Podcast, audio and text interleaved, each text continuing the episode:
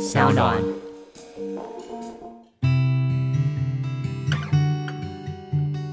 嗨，大家好，我是嘉凯，是徐嘉凯共创研究所的创办人，目标是与共创者一同创造一个自由永续的创作环境。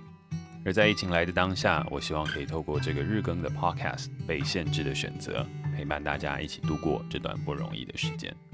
而若你想收到我每天所撰写的电子报或参与我的行动，欢迎点击资讯栏中的介绍链接，加入徐家凯共创研究所。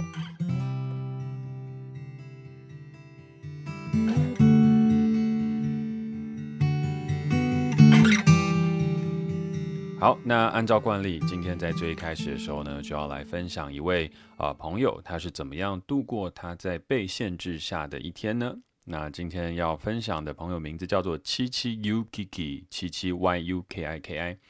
它上面留言的标题是被限制下的选择横杠提问。Hi Jack，疫情开始在家工作后，我终于有时间在天空还亮着时，到附近的公园慢跑。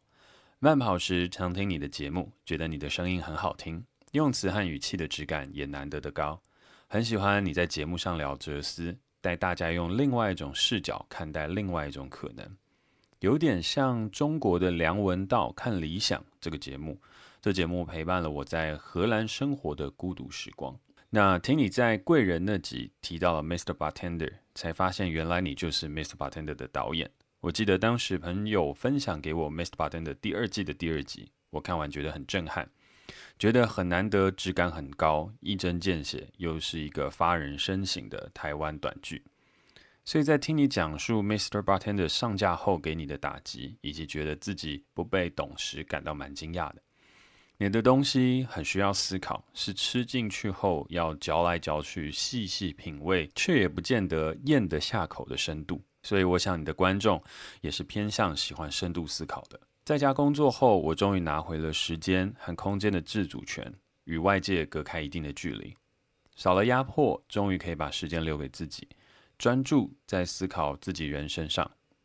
由于前一阵子太 overwhelming，我一直希望人生可以按一个暂停键，像看电影看到了我不再期待接下来的发展那样，于是按了个暂停钮。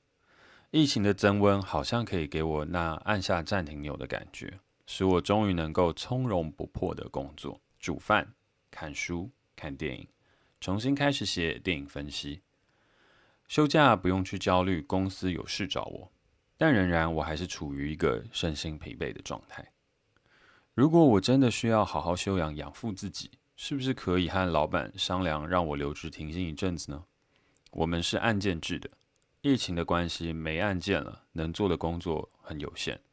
虽然这些工作看起来没有太大的意义，但就现在这个时期，现实层面来看，我也不能说要断粮就断粮。身为老板的你，你觉得我可以和老板怎么谈起这件事情会比较妥呢？除了身心需要修复之外，我其实也有一些想做的事情，想要透过这些事情理清我是谁。如果真的成功按下暂停钮，我也想借此机会去实践。期待在接下来节目可以听到你的分享，谢谢。拜。不知道如何下决定才好的女子。好，那感谢七七 U K K 的分享。那我觉得其实这个文字写的也是很好，我发现大家其实就是每一个留言给我的文笔都都还蛮好的。然后非常感谢，就是你喜欢《Miss b a r t o n》的第二季第二集。然后我真的觉得你的那个评论也是蛮中肯的，就是我的作品是一个吃进去后要嚼来嚼去、细细品味，却也不见得咽得下口啊。这形容的真的是蛮准确的啦。好，但这边的话，你也有提到了一个问题，就是如果说身为老板的我，我会给你什么样的建议，或是你要怎么样去谈这件事情会比较好？那我自己在想的事情的话，首先它有两个层面。第一个层面的事情是你跟老板谈嘛，然后还有另外一个层面的事情是你也会在想断粮这个事情。那我觉得跟老板谈，我们摆后面去讲，因为我觉得那个相对来讲比较简单。我觉得比较需要深思熟虑的事情是断粮这一块，也是我们每一次呃面临离职啊，或是人生重大决定的时候，我们会遇到的一个恐惧，就是诶，我没钱了该怎么办？好，那有一些朋友在找我聊的时候，呃，他们就会问我说：“诶，那嘉凯，你自己常常会遇到这样的事情吗？譬如说你创业啊，或者什么等等，钱一定都是一个很重要的考量或者一个因子。那你都不会恐惧嘛？你都不会害怕嘛？你投身在一个未知的一个环境之下，你要怎么样，嗯，能够确保自己是可以好好生存的？那我就给他们一个建议，那个建议的事情是：哦，我们先跳脱创业跟跳脱我的生活来看。”我们用一个放诸四海皆准的方式去思考这个问题，那就是要到什么样的状态你会活不下去？一个月是多少钱？先把这个东西算清楚。举例来讲，哦，我一定要住在台北。注意哦，这个是是否一定哦？就是比如说，你也可以不一定要住在台北，那你这时候你的房租、你的生活开销就会在大幅的降低。好，假设你一定生活在台北，你一定每一餐要吃多少钱？那你可以算得出来，你每一天一定要花的一个开销，也就是你的月开销总共加起来会是多少？好，那个数字它有可能是一万，有可能是两万，有可能是三万，每个人状态都不一样，但你会得出一个数字。那我就先姑且称之为三万块好了。好，三万块它可以支撑你所有的生活，然后是你觉得 OK 的，然后它是一个你必须所要拿到的金钱。那你乘以十二个月，好，那三万乘以十二个月，那这样的话就是三十六万。好，三十六万这一年的状态来讲，你可以去完成你想要做到的事情，对吧？那如果对的话，这边就可以打一个 check；如果不对的话，你就说往上加。我说，譬如说两年啊、三年，那就变成七十二万，然后接下来再往上加，等等，以此类推。好，把这个东西算出来之后要干嘛呢？哦，这个东西其实很简单，你只要去解决这个钱就好。所以解决这个钱是什么意思呢？有一个很简单的事情，贷款。贷款意思就是你有信用嘛，所以你可以跟银行申贷。那申贷了之后，你贷下来的这些款项，大部分的东西，它其实是可以一到两年后才开始还的。那在这个时候呢，我觉得现在的贷款的的的方案也随着疫情，它其实是有宽松的，所以我觉得也是一个可以考虑的选择。那当然也还有一个方式可以去跟亲朋好友去借钱，反正都有一些取得你资源的方式。那取得了之后，OK，这样就结束了，因为你就已经拥有那个你所需要的一年的完整的时间跟资源了，所以你就可以尽情去做你想做的事情。然后你就说哈，但这样我就要背贷款呢，这样真的好吗？我们换个角度去想嘛，嗯，背学贷啊，它就等于是在背一个学贷一样，只是你现在上的课不是在大学里面上课，而是人生的这一堂课嘛，所以你就把它想象成是在背学贷，然后你这个学贷要背多久，然后你要学多久，然后花多少时间去做这个事情，我觉得这是我们自己可以给自己的。然后呢，这个东西在算完了之后，你要衡量你的还款能力，就是好，譬如说在这些事情做完之后，我之后每个月可以赚四万块。然后我一样生活三万，那我还款能力就是一万。那这个东西全部结束了之后，诶，日子就可以朝你想要的一个方式跟一个东西去迈进。所以我常在说的事情是，不一定是要害怕我眼前现在没有钱，因为钱这个东西是一个工具，所以你要把它工具化，而不是把它准则化。工具的事情是好，我可以借由这个工具赢得多少时间完成什么事情，所以呢，我就可能去跟银行，或者是去透过不一样的方法取得这个工具，然后到了后面的时候，我再把这个工具还回去。那我觉得这样的方法会比较好，不要被金钱所限制了你的生活，那样子的话就倒果为因，就开始会变成是你为了金钱，然后为了这些东西去做很多不情愿的事情，到头来你赚到了钱，可是却失去了自己，跟失去了时间。那我觉得这样反而是不好。好，所以我们先解决了断粮的问题，然后呢，把东西都想清楚，衡量好了之后，包含时间、资源和你想做的事情，或是呃等等其他要考虑的方方面面，决定好了之后呢，你就可以开始跟老板提。那我觉得现在跟老板提是一个很好的一个时间点，因为老板现在也都在想办法 cost down，所以你可以去跟他做一个私下的一个劳资协议，就是这个劳资协议就是说我留职停薪多久。然后在这个段时间的时候，刚好也是疫情。那老板，你有没有这个想法？如果有的话，我们就可以朝这个方向共同去努力。举例来讲，三个月，哦，不知薪，然后呢，公司的劳健保都还留着，让你也可以去申请纾困。那我觉得对你来讲是很好。那我也趁机这个时候再精进跟去学习更多的事情，去做一些探索。那如果说你需要六个月，那你也就跟老板说，哎，现在六个月我预判了疫情也都不会好。那希望可以给我六个月的时间。那如果是一整年的话呢，你就要讲的老实一点，就是现在有疫情这个关系，也有你自己想做的事情，所以你希望申请一年的留职停薪。但是这个部分的话，老板不见得会同意，就是。我觉得最有可能同意的是三到六个月的时间，还有看你在公司一个重要性。但我觉得这个是完完全全是在现在是一个很好的时间点可以跟老板提的，因为现在大部分老板除了电子业和少数因为疫情受惠的行业之外，大部分的中小企业。它都是在面临 cost down 的状态，呃，网络上我看过一篇文章，就是其实是我朋友写的啦。他就说，所有的餐厅的一些老板，他们都在想说，要再掏钱去维持那个月，把现金烧干，看到最后有没有一个机会。那但是呢，实际上也有另外一个选择，就是现在就马上就是宣布倒闭，你至少还可以保有那一个月的钱。但是大部分老板都选择把钱烧干，但把钱烧干了之后，员工还是会告你。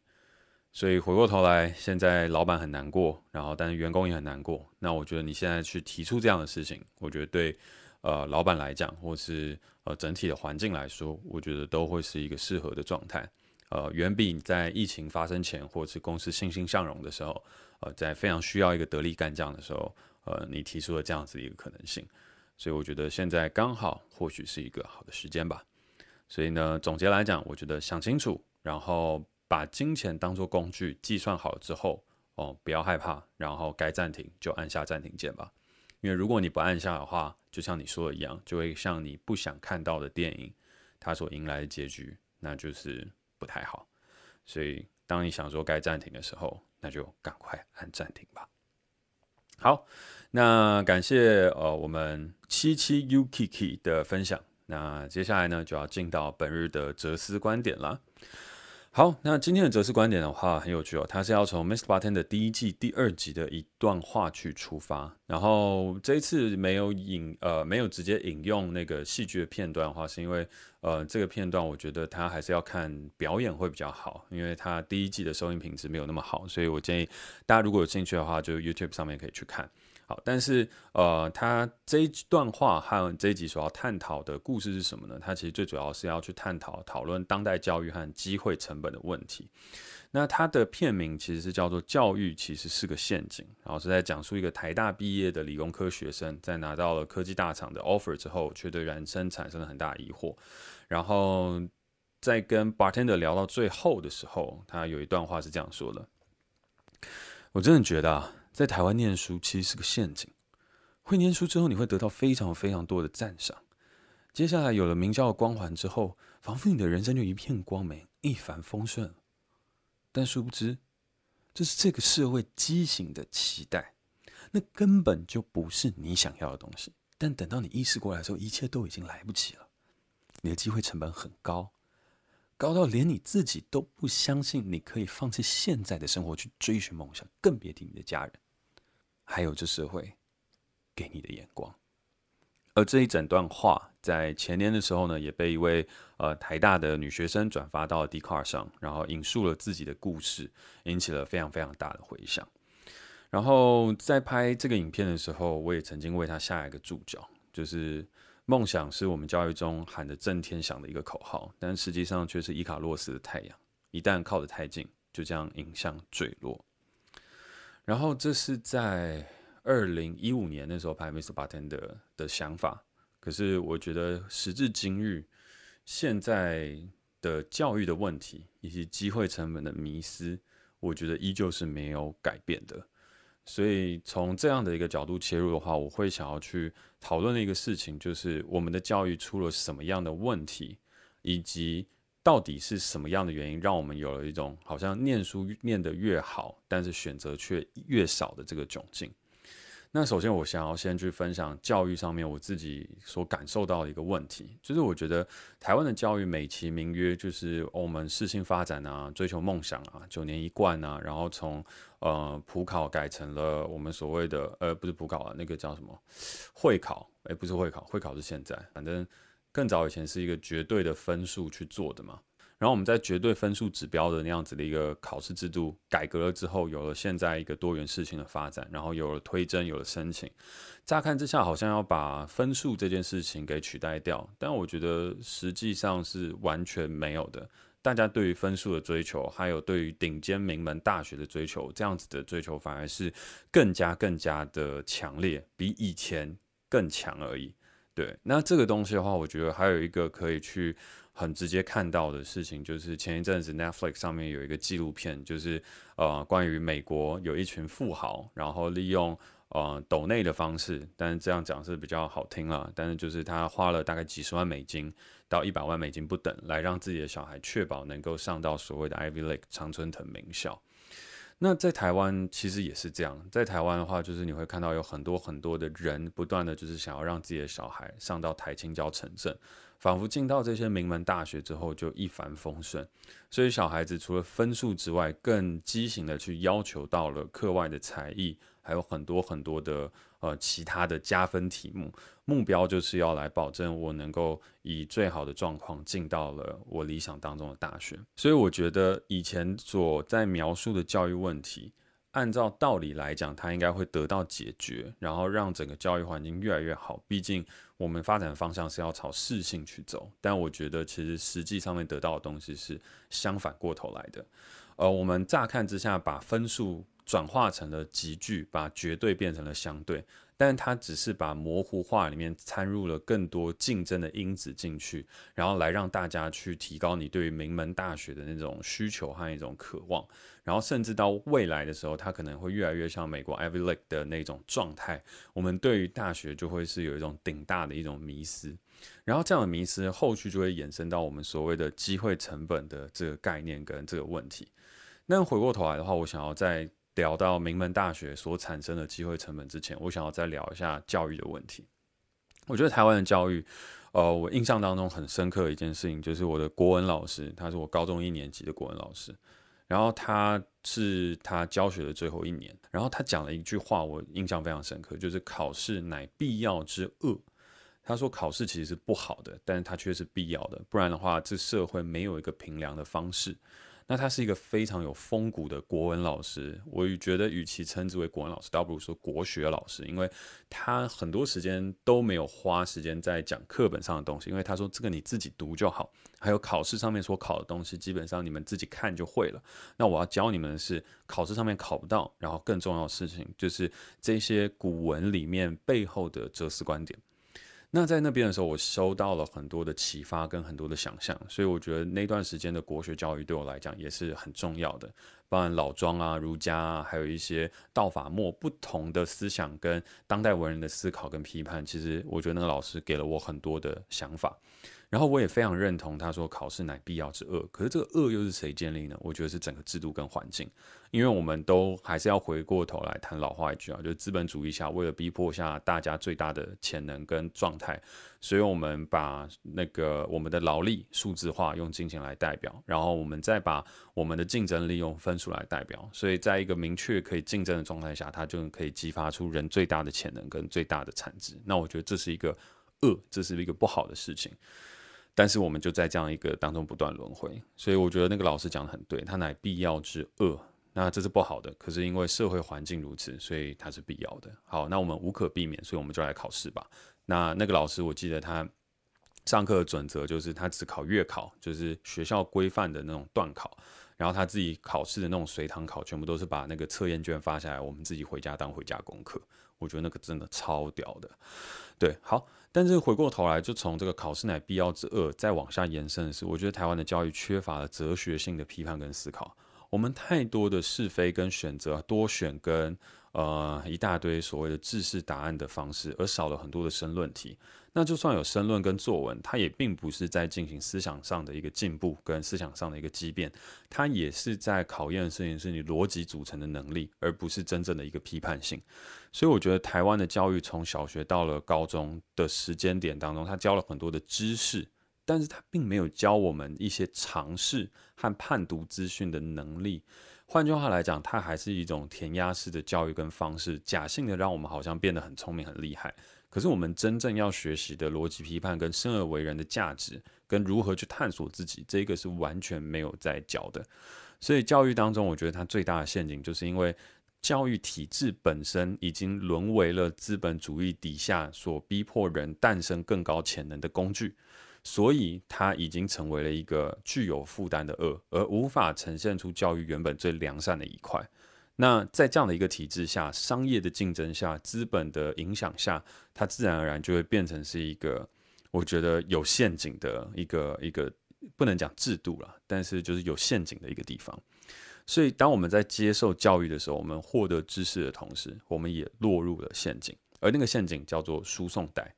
那输送带的陷阱就是，如果你分数越高，你的选择其实就越少，然后你的人生就像一个输送带一样，不断的被输送往某一个地方，也就是那整个资本社会我们大家所期待你要去做的地方。而当你产生了怀疑，当你产生了思想之后，你就会想要下车。可是当你想要下车的时候，接下来就会进到我们的主题——机会成本。我们这会灌输你另外一个很可怕的思想，叫做你现在放弃了你以前的努力。就是你从小到大的努力，你就形同放弃，你的机会成本很高，所以你就不敢轻易的跳下那个输送带，然后就开始不断的往前。那这样子的教育，这样子的陷阱，我们一旦踏上了，有了机会成本的概念，它就会回到我刚刚 Miss Button 的第一集、第二集所讲的那一整段话。会读书其实是一个陷阱，因为你会有很多的赞赏、名校的光环，然后感觉一帆风顺。可是回过头来，其实你的选择就真的越来越少。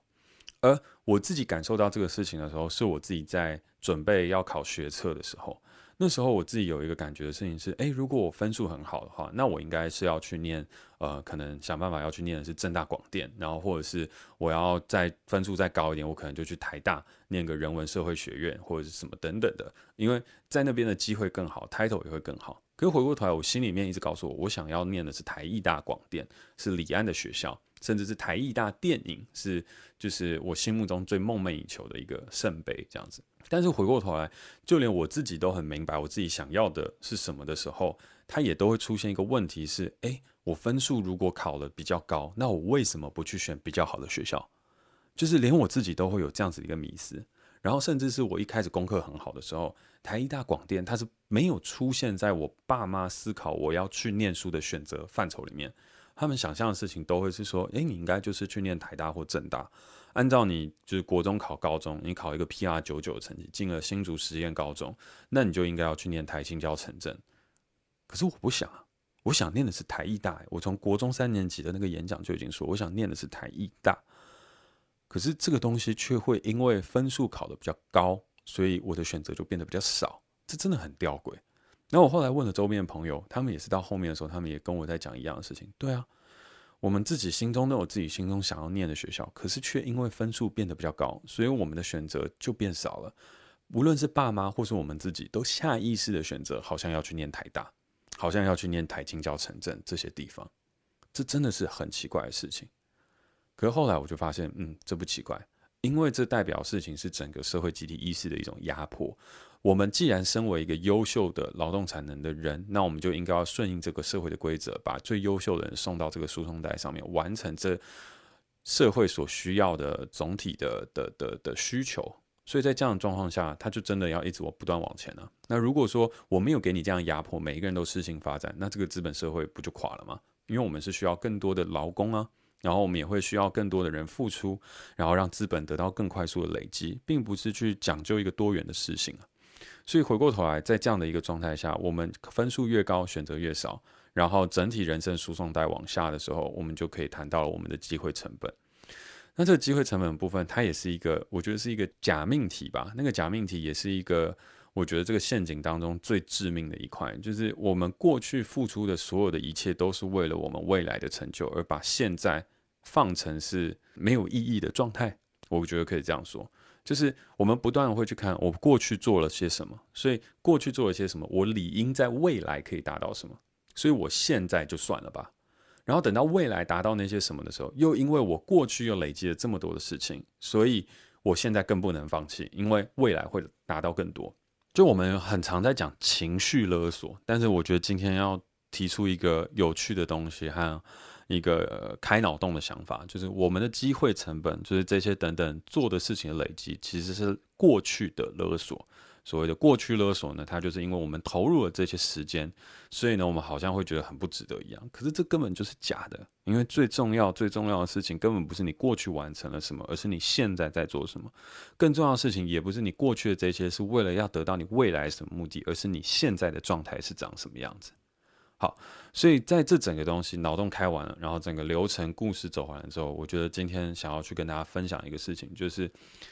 台湾的教育是个陷阱嘛，或是我们更放大一点来看，不只是台湾了，全球的教育就是教育它到底是不是一个陷阱？我觉得教育当中有一些陷阱，而那个陷阱是资本主义所产生的教育制度下它所蕴含的一些思想的危机跟一些毒药。而那些东西它会混杂在你的饭菜，就是我们讲说芝士的这一整块这一大锅里面在吃。而在吃的过程当中，我们却一直以为我们吃的这些营养都是最棒的，而忘记把它排毒出来。所以呢，它就在这个我们的肠胃里面形成了堵塞跟淤积，所以我们就其实是处在一个很不好的状态下。所以我建议的事情是，当我们学习完走过这一段的过程的时候，是时候也要像我们的今天来信的听众朋友一样，按个暂停键哦，先去做排毒。先去把我们学习到的知识变成有效用的东西，为自己所用。同时呢，把自己用不到的东西排出去，以及有问题的东西排出去。然后这个东西做完了之后呢，把它排掉之后，你也会排掉一些过去的光阴跟时间。然后再把它排出去的时候，你就会发现，哎，对啊，其实过去和这些等等的相关的事情，它不是那么样的绝对，也不是那么样的重要，因为我们正在学习。而把这个过去排出去了之后呢，这整个过程它会变成一个很重要的功课。就是我们可以因此而知道，哦，原来过去我们所经历过的这些，它的意义可能就是为了当下我把它丢掉而存在的，让我知道原来过去的重量就是长这样。其实这不是精神胜利法，这不是什么鸵鸟心态或阿 Q 胜利，不是，它是很真实的，让我们知道了，不是每一个努力它都有意义，不是每一段光阴它都有绝对的价值，可是我们可以决定它的价值是长什么样子。所以在总结而言呢，教育当中的陷阱我们绕开了，机会成本我们把它放到一旁。我们知道有很多是来自于过去过去的勒索。那我觉得最最最重要的事情，和我一直在思辨这些事情的一个总结，就是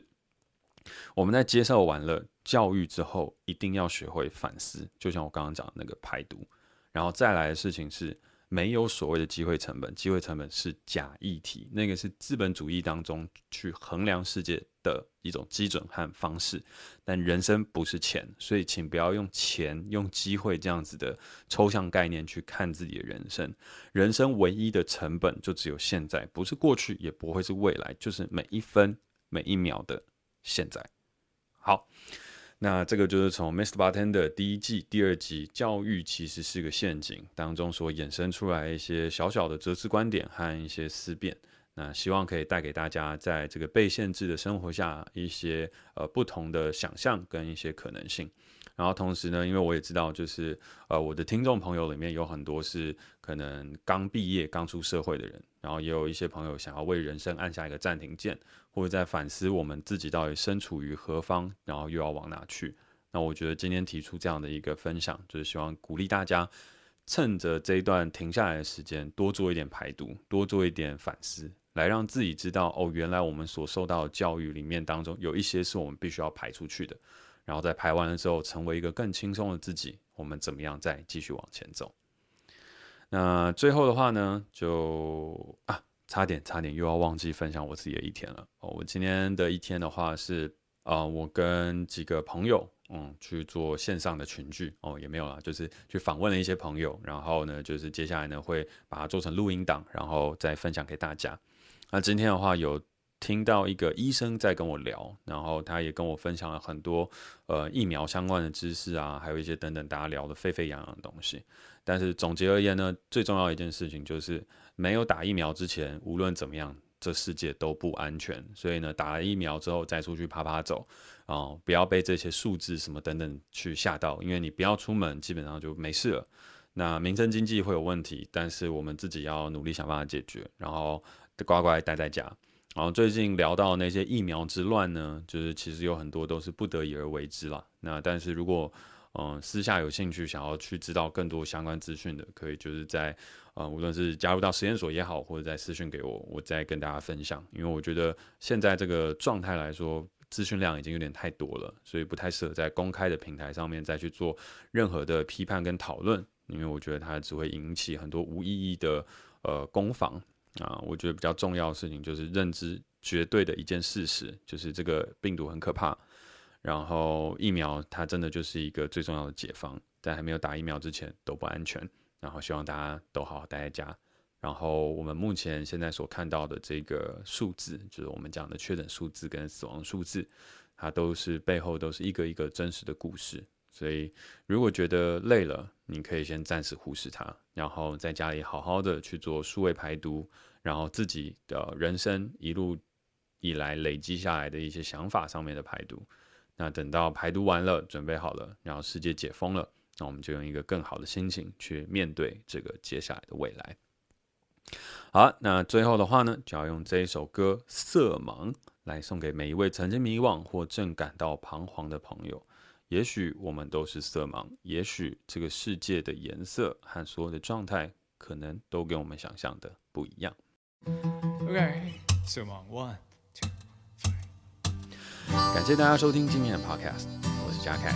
我们明天见。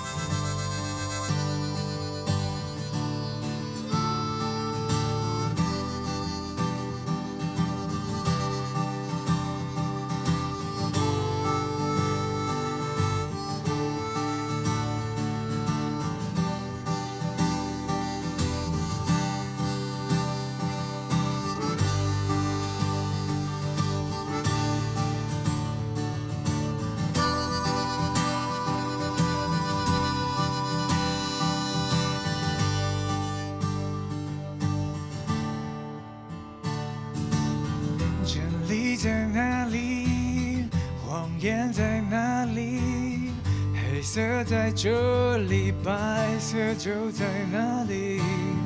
黎明在哪里？日落在哪里？和平在这里，战争就在哪里？有太多线索，我们分不清楚。别急着告诉我谁叫谁的名字，我再次陷入这雪般的迷思。谢谢你愿意听我诉说，原谅我没有颜色，分不出蓝色或绿色，亲爱的，我没只看到无尽的光泽原谅我只是个色盲。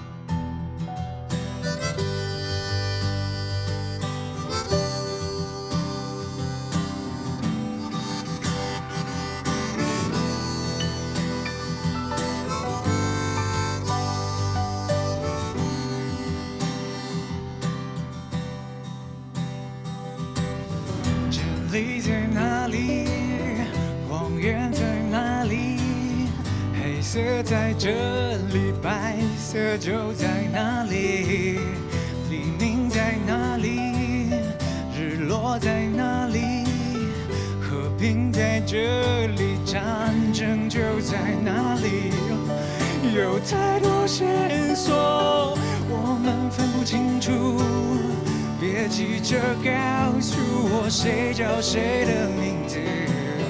我再次陷入。这血般的迷思，谢谢你愿意听我诉说，原谅我没有颜色，分不出橘色